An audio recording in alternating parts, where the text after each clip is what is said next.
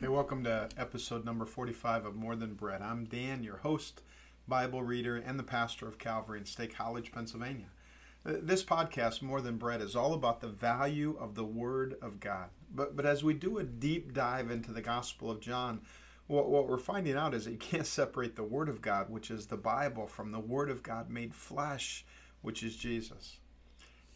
In this episode, we're in John chapter 2, which is the first of the seven signs. If you listen to the intro to John, you may remember that, that John uses seven I am sayings and seven miraculous signs to reveal to us Jesus, the Son of God. Now, now this sign is, is one of my favorite. Actually, I like them all, but this one is kind of unexpected.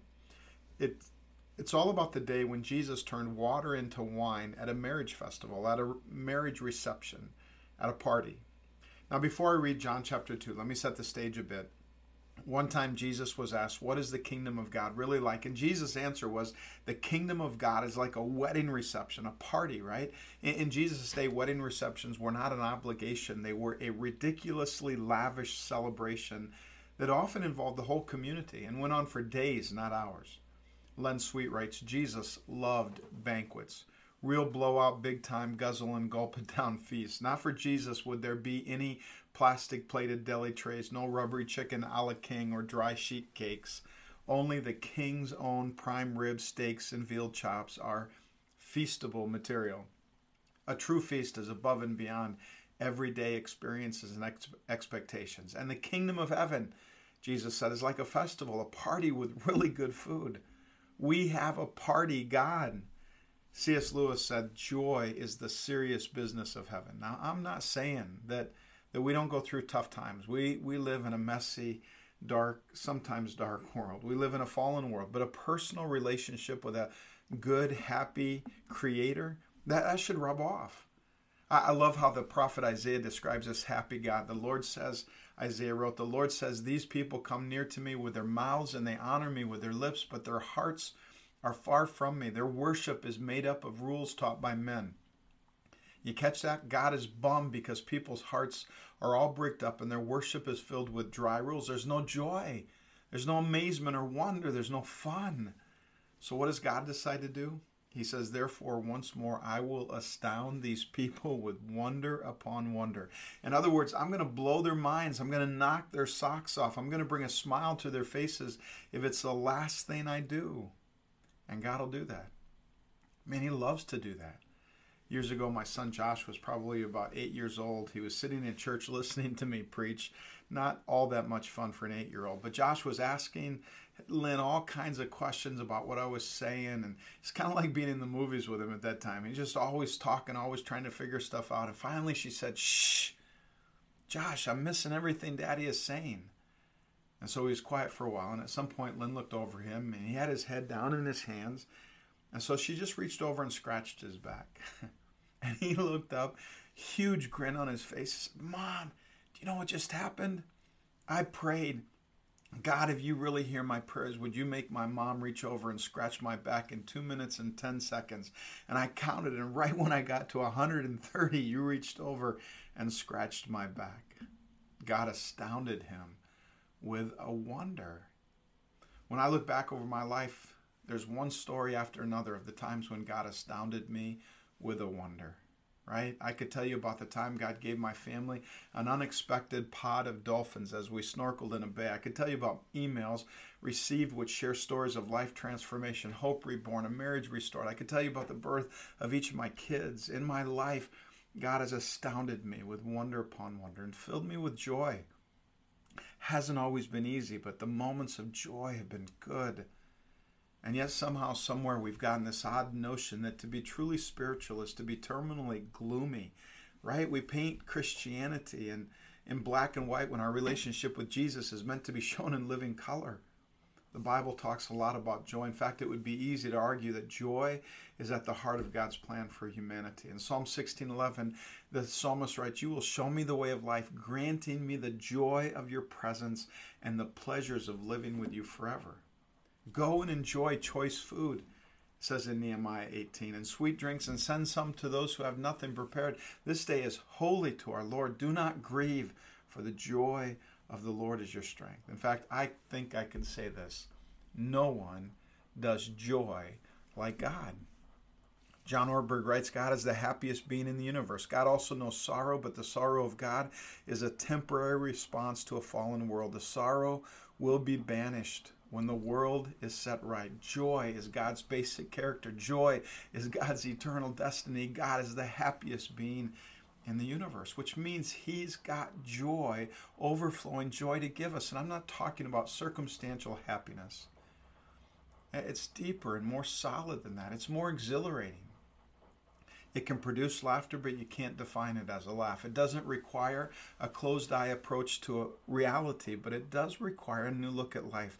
It requires an understanding that joy is a gift from God, and nobody does joy like God. And I think, at least in part, joy is the underlying theme of John 2. So let's read John chapter 2. I'll be reading from the New Living Translation, and here's what it says The next day there was a wedding celebration in the village of Cana in Galilee. Jesus' mother was there, and Jesus and his disciples were also invited to the celebration. The wine supply ran out during the festivities, so Jesus' mother told him, told Jesus that they have no more wine. Dear woman, that's not our problem, Jesus replied. My time has not yet come. But his mother told the servants, Do whatever he tells you. Standing nearby were six stone water jars used for Jewish ceremonial washing. Each could hold 20 to 30 gallons. Jesus told the servants, Fill the jars with water. When the jars had been filled, he said, Now dip some out and take it to the master of ceremonies. Can you imagine? My words, can you imagine being one of those servants? I mean, all you've done is filled six jars with water, about 180, somewhere between 120 and 180 gallons of water. You filled up the jars. Jesus didn't say anything. He didn't do any kind of hocus pocus. He didn't say any incantation. He didn't touch it. He didn't kick the jars. He just said, okay, they're full. Now, dip some out and take it to the master of ceremonies. So the servants, remembering, right? Remembering what Mary said, do whatever he tells you to do. Verse 8 So the servants followed his instructions.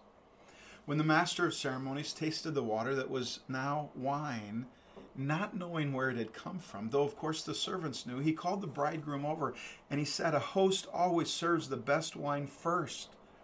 And then, when everyone has had a lot to drink, he brings out the less expensive wine. But you have kept the best until now. My words, not, not only did Jesus turn water into wine? He turned water, common water, into fine wine, the best of the party. Verse 11 This miraculous sign at Cana in Galilee was the first time Jesus revealed his glory, and his disciples believed in him. After the wedding, he went to Capernaum for a few days with his mother, his brothers, and his disciples.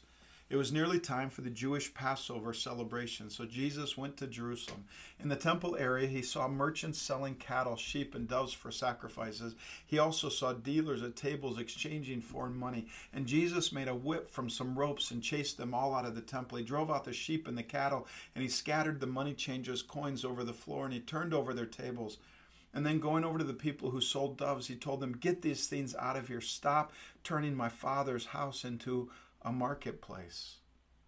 Then his disciples remember this prophecy from the scriptures passion for God's house will consume me. Let, let me just stop a moment and, and, and make sure that it's clear that, that there's a place in Jesus' heart and his life for both joy and passion, for both joy and this urgency.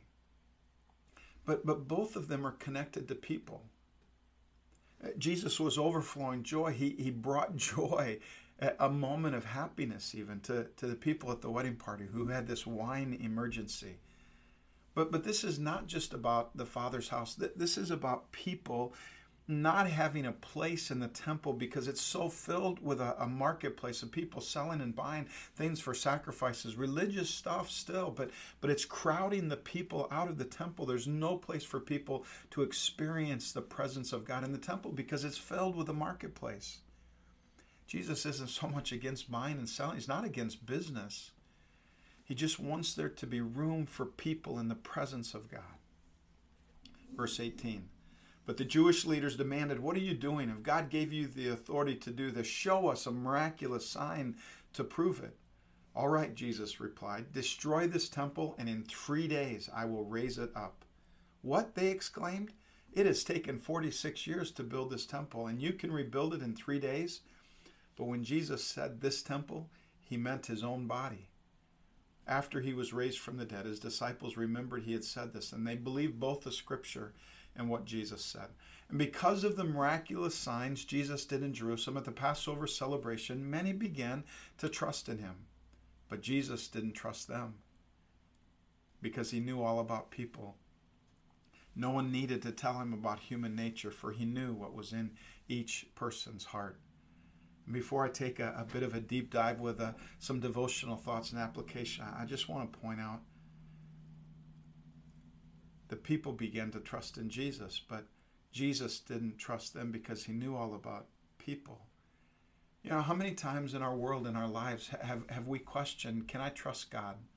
Can I trust God? How many times, if, if you're a follower of Christ, have you felt like it was your duty to convince somebody else that they could trust God?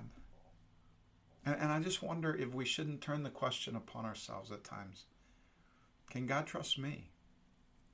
When Jesus looks at my life, can Jesus trust me? When he sees what's in my heart, can he trust me? Now, I want you to imagine this. In those days, a father had to start preparing for his daughter's wedding day, the, probably the day she was born. A wedding in those days was a community event that could last days. So imagine the owner of the vineyard. From the time his daughter was born, every year they would crush the grapes and make the wine, and one barrel he would set back for her wedding. Girls would usually get married by 15 or 16. A good father might have 16 barrels of wine some of it now aged to a fine wine. They, they would start with those. The best comes out first. But in this particular wedding party, a, a wedding emergency, a, a party embarrassment comes up. Jesus' mother Mary comes to Jesus and says, They have no more wine. As another pastor said, with those words, Mary speaks a truth about our lives, a truth that at some point we all experience. There comes a day when the wine gives out when the glass is empty and the party is over. And on that day, life can kind of seem empty and dry. There's no vibrancy or vitality. The, the bouquet of life is absent, and we're living less than fully alive. Jesus compared the kingdom of heaven to a wedding party, but even beyond that, biblically, the image of wine bring, brings to mind the, the joy and the abundance of life with God. The Bible clearly critiques the misuse of wine, but the prophet Isaiah tells us that one of the marks of the Messiah is that He'll rescue us from hardship and provide for us a feast full of rich food and well aged wine. In other words, in the midst of our difficulty, He will provide joy. When the wine runs dry, He will provide joy. Jesus will end up being the life of your party. So let me ask this weekend Has your wine run dry? Let me ask you this episode Has your wine run dry? Everybody listening probably has a story about the day the wine ran dry. It might involve a marriage that, that's lost its joy or the death of a loved one. It might involve a search for community or, or wrestling with failure. I, I, know, I know people who would tell stories of regret or fear. Some don't even know the story. They just have this indescribable longing for an unnamed something more, and the, the wine is run dry. you know what? In my youth, I thought that when the wine ran dry, I could always fill my cup on my own. Just work harder, think smarter, laugh louder, be first more often, succeed, achieve. Make sure that others think well of you. But these last few years, I've discovered that the wine running dry is less about my circumstances and more about my heart. And, and the cure isn't found in the illusion of my self sufficiency, but in the reality of God's gracious provision. See, I've I found that there's no need for a miracle till the wine runs out. We're all looking for a miracle, but every miracle starts with a problem. We, we don't even ask God for a miracle until we realize that we can't fill our own cup. The first step to living our one and only life in an uncommon way is to admit that the wine has run dry and we can't fill our cup. And in fact, when that happens, we come to Jesus with a posture of brokenness. We're saying to, to Jesus, here's what I have to bring to the table of, of my achievements, of my success. It's not my capacities and capabilities. It's not even the gifts or the resources that you've given me. What I have to bring is my desperate dependency, my acknowledgement that my wine has run dry and I can't fill my cup. So Mary goes to Jesus. Jesus, the wine has run dry. And the conversation continues in verses 4 and 5 of John 2, right? Woman, why do you involve me? Jesus replied, My hour is not yet come. His mother said to the servants, Do whatever he tells you to do. Jesus sounds almost disrespectful here, but, but he's not. The, the language of the day between parent and child was often more formal, and Jesus isn't saying, Leave me alone, get out of here. Mary's asking for a miracle, and Jesus is simply saying, It's not time yet. It's not time for the miracles. It's not time for people to begin to wonder about me. but Mary won't stop. She looks at the servants and says, Do whatever he tells you to do. Here's another principle when the wines run dry and you come to God, ask whatever you want, but only if you're willing to do whatever he asks. Are you willing to do whatever he asks? I mean, rarely does God do a miracle without first asking you to do something. What would it mean for you right now, in this moment of your life, if you were willing to ask Him anything, but surrender to Him everything?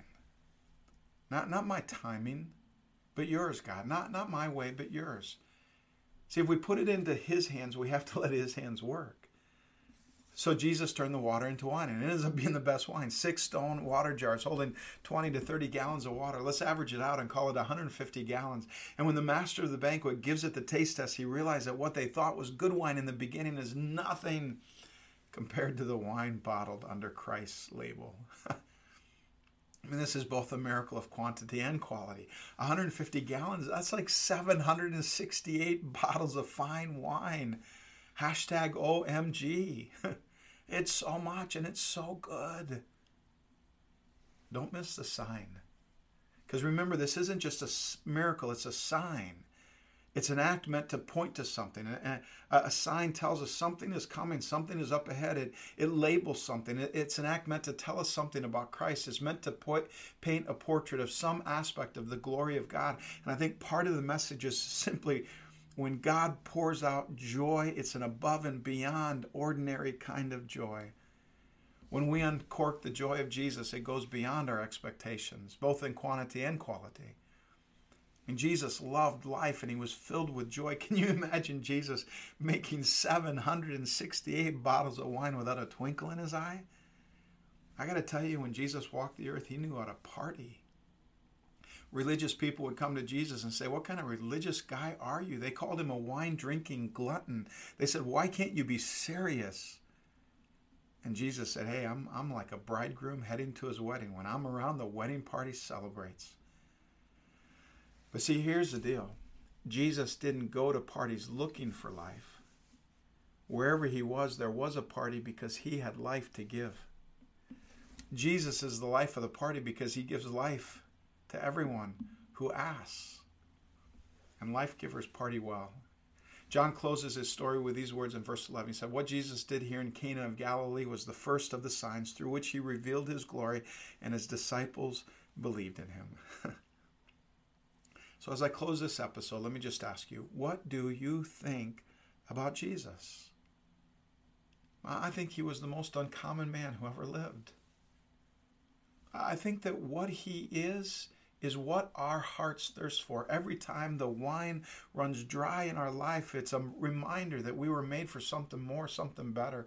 We were made for someone greater. I think that with Jesus, no matter how good life is or how difficult, we can with confidence believe that the best is yet to come. I believe that there is more Jesus yet to come. I believe that Jesus is able to do more than you can ask for or even imagine. I believe that in those moments when it seems like He's asking you to surrender too much, he simply wants us to open our arms for something better than we can imagine. John 2 is such a good chapter. With, with this context of joy and, and the wine running dry, let me just read it again from the message paraphrase. Now, on the third day, Jesus' mother went to a wedding feast in the Galilean village of Cana. Jesus and his disciples were all invited to the banquet, but with so many guests, they ran out of wine. And when Mary realized it, she came to Jesus and asked, They have no wine. Can't you do something about it? Jesus replied, My dear one, don't you understand that if I do this, it will change nothing for you, but it will change everything for me? My hour of unveiling my power has not yet come. Mary then went to the servers and told them, Whatever Jesus tells you to do, do it. Nearby stood six stone water pots, pots meant to be used for the Jewish washing rituals. Each one could hold about 20 gallons or more. Jesus came to the servers and instructed them, Fill the pots with water right up to the very brim. And then he said, Now fill your pitchers and take them to the master of ceremonies. And when they poured out their pitchers for the master of ceremonies to sample the water had become wine. And when he tasted the water that had become wine, the master of ceremonies was impressed with its quality. Although he didn't know where the wine had come from, only the servers knew. He called the bridegroom over and said to him, You know, every host serves his best wine first until everyone has had a cup or two, and then he serves the cheaper wine. But you, my friend, you've reserved the most exquisite wine for now. This miracle in Cana was the first of the many extraordinary miracles Jesus performed in Galilee that revealed his glory, and his disciples believed in him. After the wedding, Jesus, his mother and brothers, and his disciples traveled to Capernaum, and they stayed there for a few days. Now, Capernaum, my words, you understand, and, and we'll see this more and more, but Capernaum is kind of the, the, the main hub for Jesus' activity, especially in the beginning of his ministry. And, and it's kind of the hometown, uh, the hometown region, at least for many of his followers. And so he's going to Capernaum. So they go back to Capernaum, and he stayed there for a few days. Verse 13 When the time was close for the Jewish Passover to begin, Jesus walked to Jerusalem. As he went into the temple courtyard, he noticed that it was filled with merchants selling oxen, lambs, and doves for exorbitant prices, while others were overcharging as they exchanged currency behind their counters. So Jesus found some cords and he made them into a whip, and he drove out every one of them and their animals from the courtyard of the temple, and he kicked over their tables filled with money, scattering it everywhere. And he told the merchants, Get those things out of here. Don't you dare commercialize my father's house. That's when his disciples remembered the scripture I am consumed with a fiery passion to keep your house pure. Then the Jewish religious leaders challenged Jesus What authority do you have to do this sort of thing? And what supernatural sign will you show us to prove it? Jesus answered, Destroy this temple, and I'll raise it up again in three days. And the Jewish leaders sneered at Jesus' answer. This temple took 46 years to build, and you mean to tell us that you'll raise it up in three days? But they failed to understand that Jesus was speaking of the temple of his body. The disciples remembered his prophecy after Jesus rose from the dead and believed both the scripture and what Jesus had said. While Jesus was at the Passover feast, the number of his followers began to grow, and many gave their allegiance to him because of all the miraculous signs they'd seen him doing. But Jesus did not yet entrust himself to them because he knew how fickle human hearts can be. He needed no one to tell him about human nature, for he fully understood what people were capable of doing. Let me pray. Father God, thank you so much for your word, for the word of God, the word of God, not only in written form that, that we read in this episode, but the word of God made flesh, who lived among us, who showed us the, the very face of God, your face, your image. We thank you for Jesus. We, we thank you for this reminder in this moment from this miraculous sign that you are a God of overflowing abundant joy. That doesn't mean that all our moments will be easy and carefree and, and filled with comfort. Some of them will be deeply hard, but the joy you gives you give goes beyond circumstances. And I pray for each and every person listening to this that if the wine of their life is run dry, that they would entrust their hearts to you the only one who is truly trustworthy. And I ask, Father God, I ask Jesus, I ask Spirit of God, would you pour your joy, even in this moment, would you pour your joy out upon them? We ask all these things in the name of Jesus, we pray. Amen. Thanks for joining us on this episode. And the next episode, we'll take a look at John chapter 3.